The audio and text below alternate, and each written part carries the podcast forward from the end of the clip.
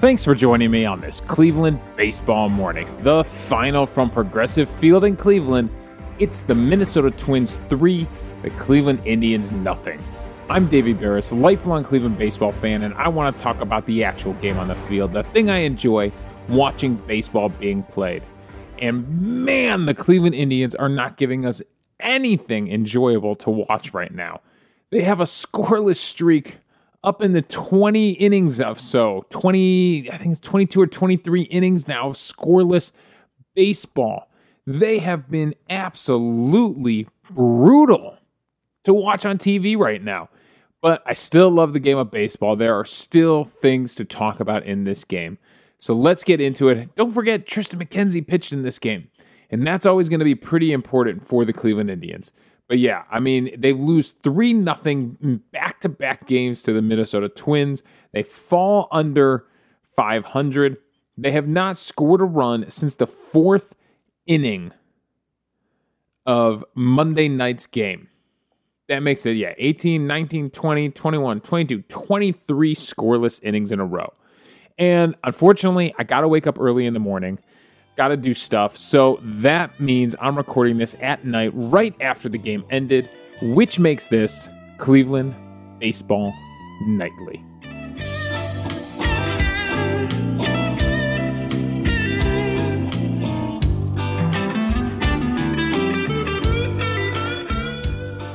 All right, so let's get into it. Let's get into the storylines of this game. And once again, it's a pitching duel. The Minnesota Twins throw out their newest prospect, Joe Ryan, who came over in the trade with the Tampa Bay Rays. And they got him for Nelson Cruz. He was one of two prospects that came over. This is his second start, his second major league start of his career. And he faced the Cubs earlier, now facing the Cleveland Indians, and he was absolutely fantastic fantastic. Had a perfect game. A perfect game going into the uh, the seventh inning.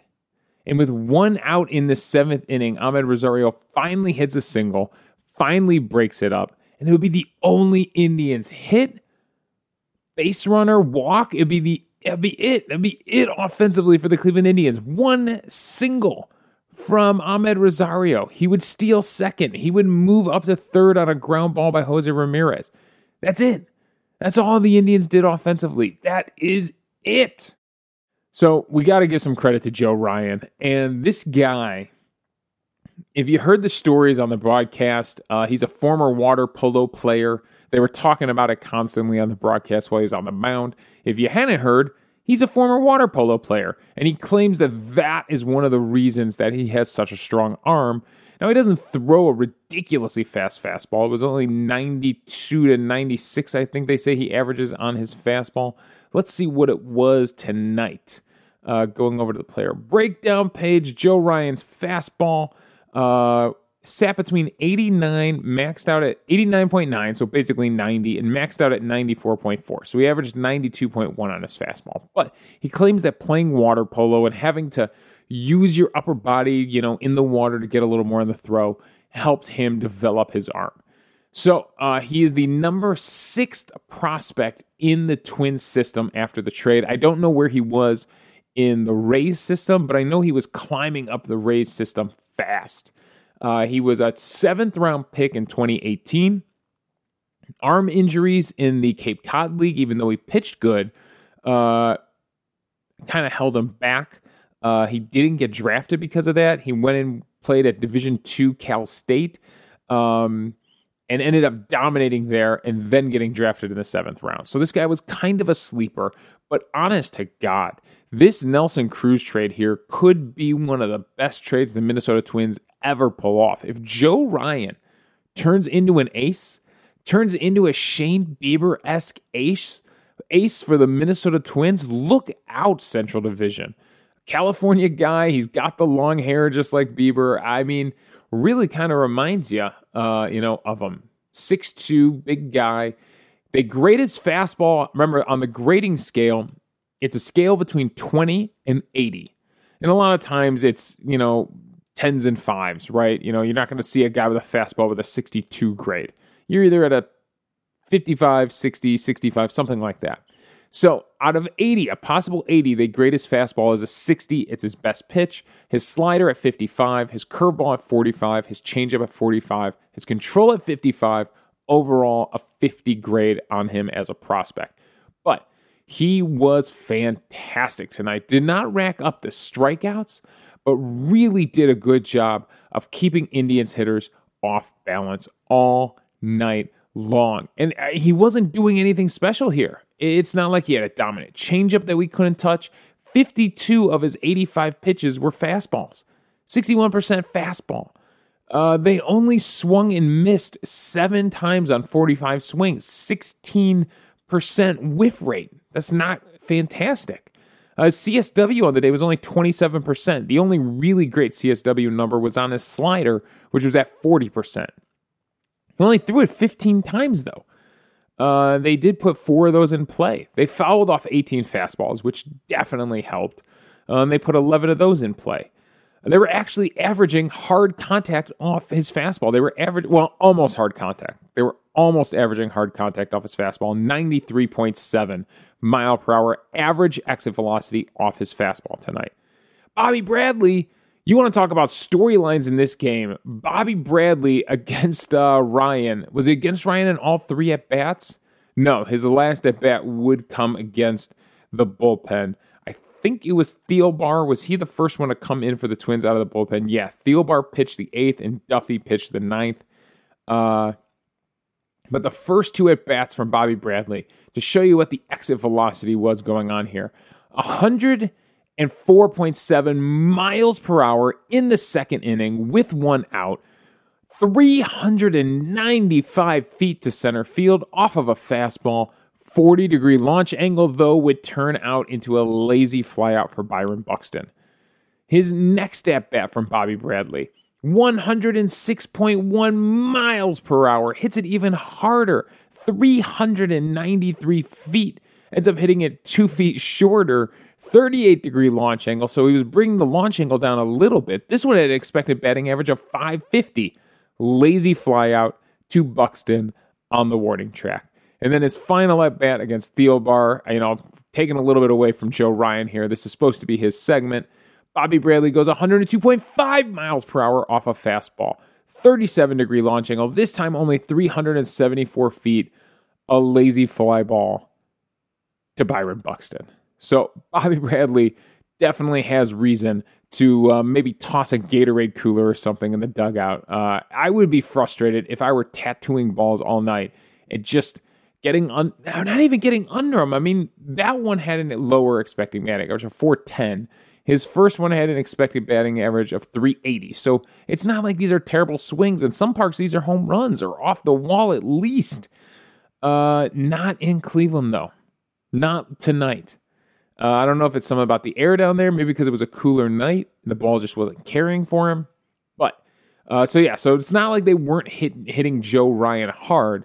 There were definitely some hard hits against him. He gave up one, two, three, four, five, six hard hit balls on 85 pitches. It just didn't matter. They were making outs. Uh, Arraez was making great plays at third base. Uh, yeah, there were some good defensive plays from the Twins that took away some hits. And it's just how it went tonight for the Indians. It's just how it went. Ryan's final line seven innings pitched, one hit, no runs, no walks, four strikeouts on 85 pitches. All right. Let's talk about the other. Well, no, no, no. You know what? I'm not done. I'm not done with the Minnesota Twins pitching because we are making the Minnesota Twins starting pitching look out of this world in this series. We are making them look fantastic. And I told you the Indians have struggled against the Twins all season, continue to you know have a losing record. I believe now this means they lost the season series against the Minnesota Twins, and it, they just drove us under 500. And we're making their starting pitching look fantastic. And I'm telling you, I'm here to tell you, I'm looking at the numbers, and it's not. The Minnesota Twins on Fangraphs, looking at the team stats. Now, this does not include tonight's uh, numbers, but the cumulative war for the starting pitchers on Fangraphs for the Minnesota Twins. The best in baseball is Milwaukee at 17.5, which, by the way, they're about to be here this weekend. 17.5. The Indians starting pitching, you know, they've lost a ton to injury. check in at 20th in the league at 7.1 war, wins above replacement. Uh, you know, one of the best overall measures of just how are how good are you? How good are you? What would you be against a replacement level player? Their value is 7.1. The Minnesota Twins check in at 26th in baseball at 5.0. So they are, you know, not a great starting pitching staff. ERA, how about that? Now, for some reason, Fangraphs loves organizing these things from high to low. So it's going to give me the ERAs in reverse orders. The Minnesota Twins are the third worst in baseball at 5.23. Only Baltimore and Pittsburgh are worse. Now, Cleveland, man, I can't believe this. They're eighth worst in baseball uh, at 4.82. So I guess that would make them 22nd in baseball if you flipped it around at 4.82. It's been a little bit rough for the Indians starting pitching. All right, what about some of the advanced stats, right? What about uh, batting average against, you know? Something like that. The Minnesota Twins are sixth worst in baseball with a 260 batting average against. Cleveland is a little bit much better in this one. They're uh, 17th worst in baseball, which if you flip that around would be come on, Fangraphs, 14th in baseball at 241. The LA Dodgers are the best at 205 batting average against their starting pitchers. Milwaukee 211 batting average against their starting pitchers. All right, so I mean, there's some pretty common numbers, but it's pretty obvious that Minnesota has a bad pitching staff. I don't think you need me to dive into more advanced numbers than that. But maybe they're playing better. Maybe they're just playing better. So let's say since August 1st. Since August 1st, where do the Minnesota Twins rank as far as starting pitching staffs go. Let's go back to the stat war. Let's take a look at who's got the best war when it comes to starting pitchers since August 1st. It's actually the Toronto Blue Jays at 5.6, then the Dodgers, then Milwaukee. Cleveland comes in at sixth best in baseball at 3.8 war. Minnesota is all the way down at 26th in baseball at 0.6. What about ERA? Maybe they're maybe they're limiting runs really well. Nope, they're the third worst in baseball since August 1st with a 6.15 ERA.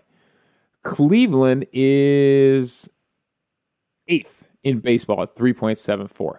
So even if you look at a smaller sample size and like look recently, the Minnesota Twins still arguably have one of the worst starting pitching staffs in baseball, and we are making them look fantastic. 23 in a row, scoreless innings against the Cleveland Indians right now. We have to break this streak tomorrow. So, yeah, so it's really bad for the Indians right now, and the Minnesota Twins are just a thorn in our side this entire entire season. All right. How about the Indian? Uh, how about the Indian starting pitching? Right. How about Triston McKenzie? He goes six innings pitched, only gives up three hits, one earned run, one walk, seven strikeouts on 83 pitches, is hard hit seven times on 83 pitches. Triston McKenzie was locked in on the other side. Only gives up three hits, all singles. Um, the earned run, ready for this one, was a walk. Same thing that happened yesterday. That walk turned into a run. He stole second. Uh, who was it here? It was not Jed. It was Refsnyder, I believe. Yeah, it was Refsnyder. He uh, he walks, steals second. Nick Gordon uh, then singles him in, and it was just that easy for the Twins to score a run once they got that runner on base. So uh, McKenzie does take the loss in this one because he gives up that one run. He moves to four and six on the season, but that's not to take anything away from the way he pitched. The Minnesota Twins would add more runs off our bullpen. Wittgren would give up a monster home run to Miguel Sano. Uh, what was the distance on that one? I would love to see that. 112.1 miles per hour, 449 feet. I believe it cleared the bullpens in center field. Cleared them up on the plaza. 24 degree launch angle. That's the, I mean, if you want to know the difference between what Bobby Bradley was doing and what Miguel Sano did, Bobby Bradley was literally just getting under everything. It was a 40 degree launch angle, 39, 38 degree launch angle. Sano hits his at a 24 degree launch angle. That's a barrel. That's the difference between a barrel and a hard hit pop up, is that launch angle. That's why they created the stat barrel. The difference, if you look at someone's hard hit rate and then their barrel percentage, The difference is that launch angle and the distance the ball goes. So uh, staying within a certain launch angle qualifies it as a barreled ball.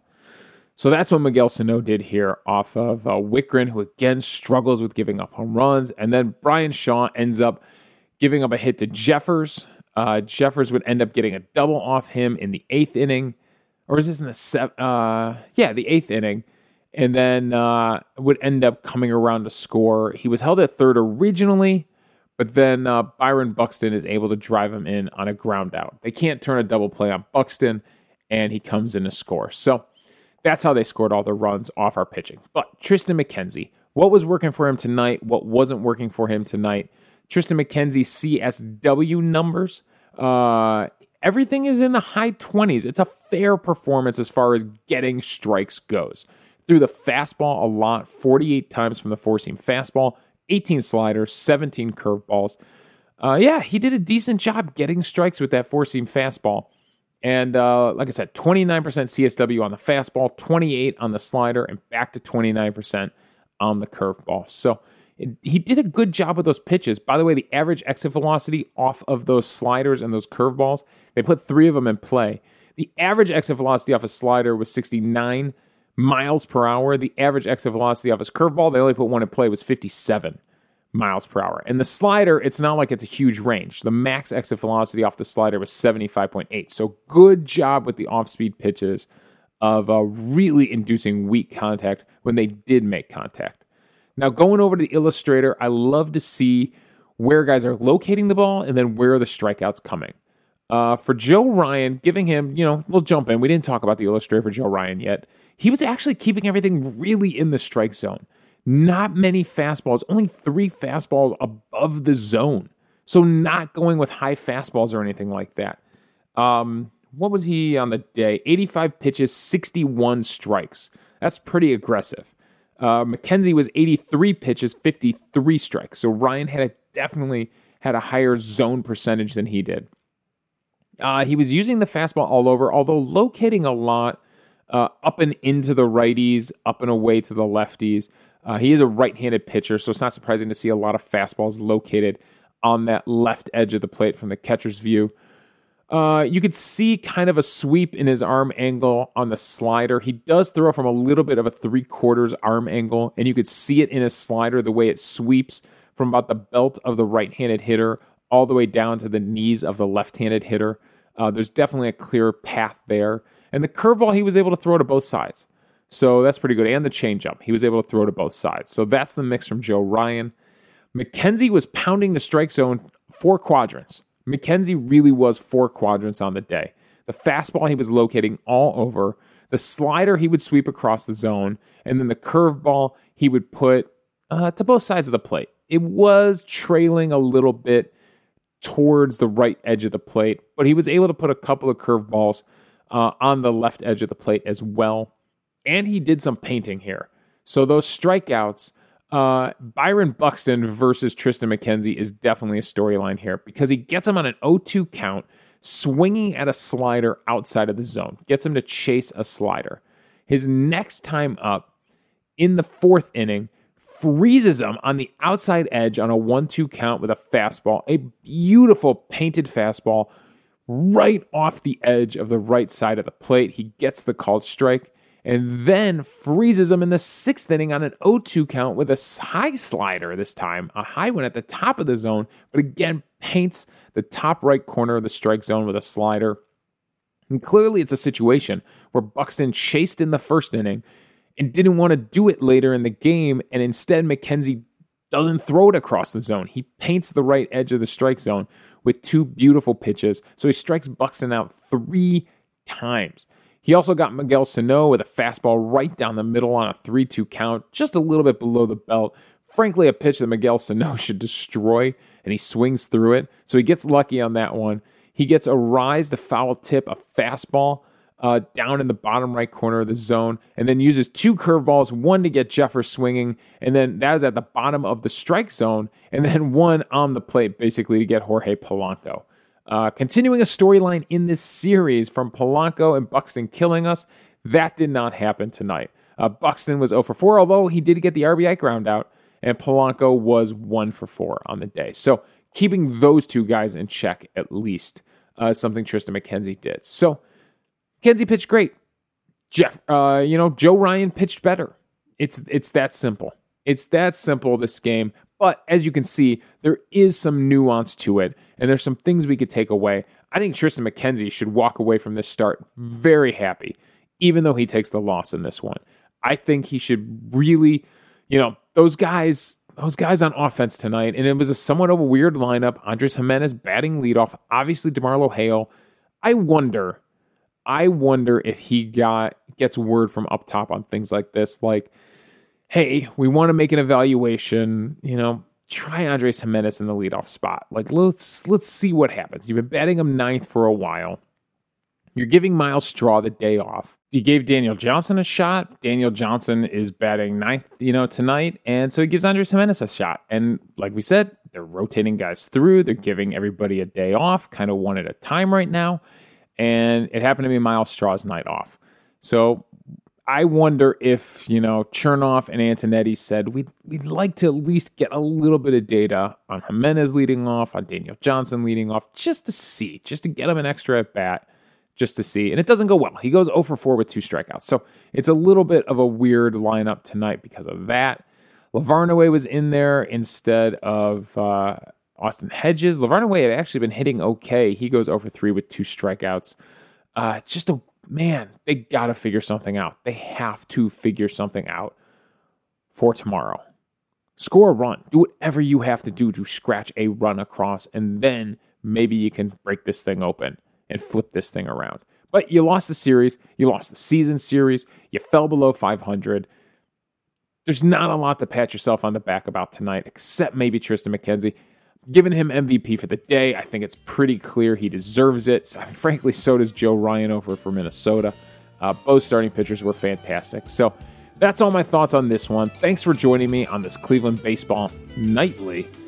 For show merch, visit clevelandbaseballmornings.myspreadshop.com for premium t-shirts, hoodies, coffee mugs, and more for men, women, kids. Show off your pride for Cleveland baseball and help spread the show's name with some high-quality shirts and gear. The link is in the show notes, and it's my pin tweet on Twitter at Davey Berris. Again, the final from Cleveland. It's the Twins 3, the Indians nothing. We'll be back tomorrow. It'll probably be another Cleveland Baseball Nightly episode.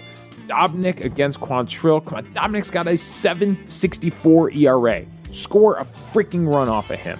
You can follow me on Twitter at Davey Berris. You can email the show at clevelandbaseballmornings at gmail.com. Let me know your thoughts on the game and we'll discuss them on the show.